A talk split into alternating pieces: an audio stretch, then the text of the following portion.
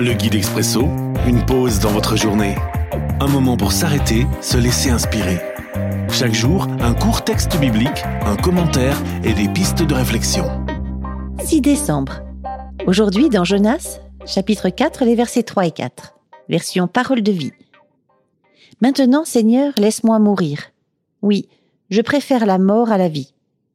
Le Seigneur répond à Jonas, Est-ce que tu as raison de te mettre en colère? Colère ou pas colère? Telle est la question. Une réflexion de Philippe Ribbe. Jonas n'est pas suicidaire, simplement en colère.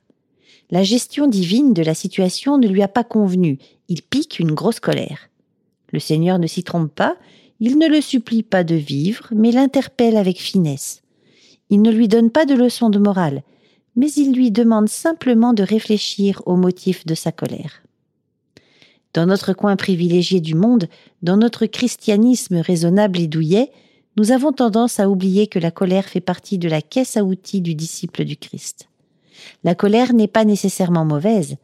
Apprenons à la diriger contre les égocentrismes, les égoïsmes, les légalismes et tous les ismes qui sont en désaccord avec les valeurs du royaume de Dieu. Prière.